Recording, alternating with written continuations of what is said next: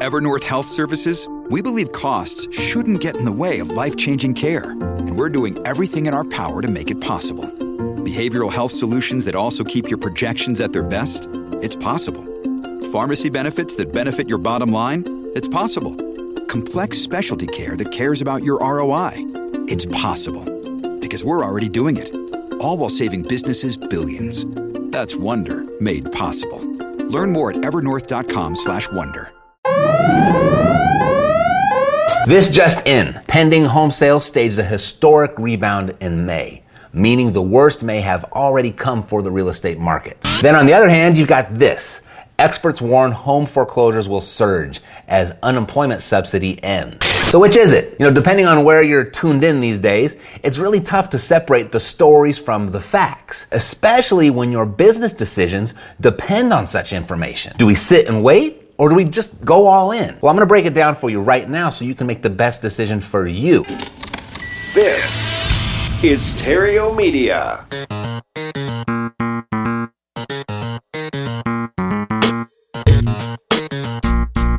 Success in real estate has nothing to do with shiny objects. It has everything to do with mastering the basics. The three pillars of real estate investing attract, convert, exit. Matt Theriault has been helping real estate investors do just that for more than a decade now. If you want to make money in real estate, keep listening. If you want it faster, visit reiace.com.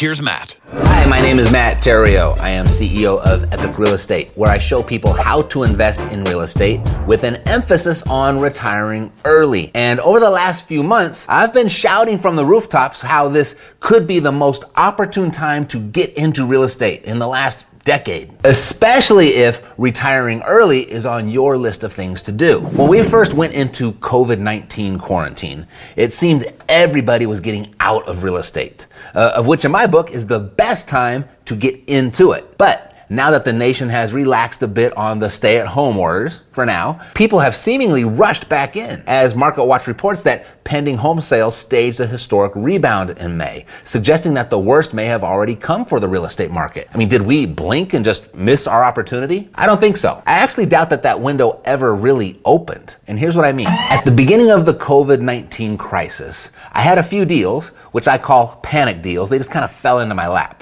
sellers freaked out and just bailed on their properties. So I picked them up quickly. As easy as these deals were, it appeared to be a sign that this was going to be a very busy time. I was kind of licking my chops a little bit. I was starting to analyze and redefine my minimum deal standards to make sure I didn't bite off more than I could chew. I mean, big things are coming, right? That's what I thought. But once those deals closed, and then given the large number of sellers that I spoke with afterwards in the last few months, as well as comparing notes with my fellow investors and gathering feedback from my students, deals are still getting done, but nobody has experienced that surge of discount real estate deals we were expecting. In fact, this week's market report suggests there won't be a surge of these types of deals at all. Or does it? There's a really important distinction here that could change your current thoughts and subsequent actions, and how you process mainstream media's real estate headlines from this point forward. First, let me disclose this. I'm no economic expert, but that's why I enjoy this simple business of investing in real estate because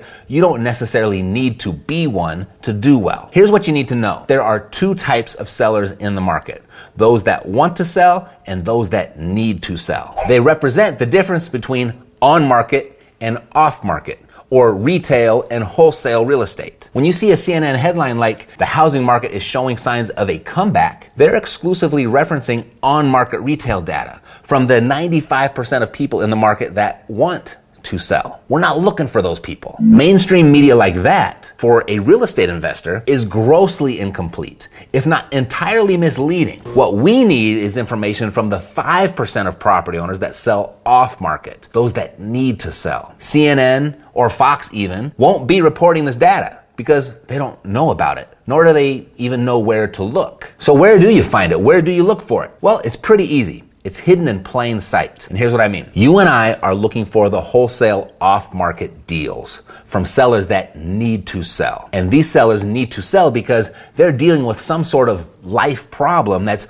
bigger and more important than fixing up their house, calling a realtor and then waiting for the perfect buyer to come along. So they opt for quick and easy sales through real estate investors. Many people think what could possibly be bigger and more important than getting full retail price for their home? Sadly, things like death, disease, divorce, drugs, job loss. And tragically, these types of life events happen to people every day, regardless of the market, regardless of socio-demographics or financial status or the asset class. It's the cycle of life, and nobody is immune, of which creates an off-market environment for fast, discounted real estate transactions. As long as life is happening, regardless of mainstream media's headlines, real estate investors here at Epic will always know how to access a relative low price to buy at and a relative high price to sell at. The lesson here is while John and Betty Homebuyer are paying attention to Wall Street for their buying signals, you'll want to pay attention to life for yours.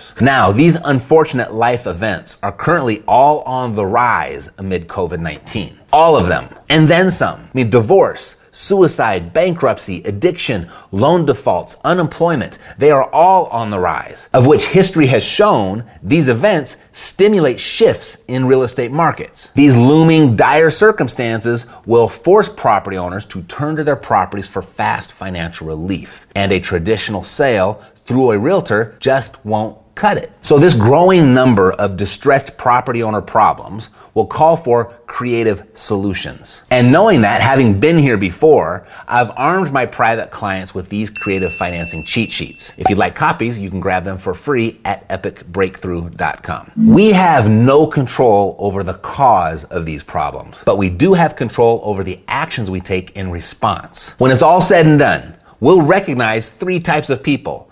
Those who made it happen, those who watched it happen, and those who wonder what happened. Yeah, yeah, we got the cash flow. Huh. Yeah, yeah, we got the cash flow. Yeah, yeah, we got the cash flow. You didn't know, homeboy, we got the cash flow.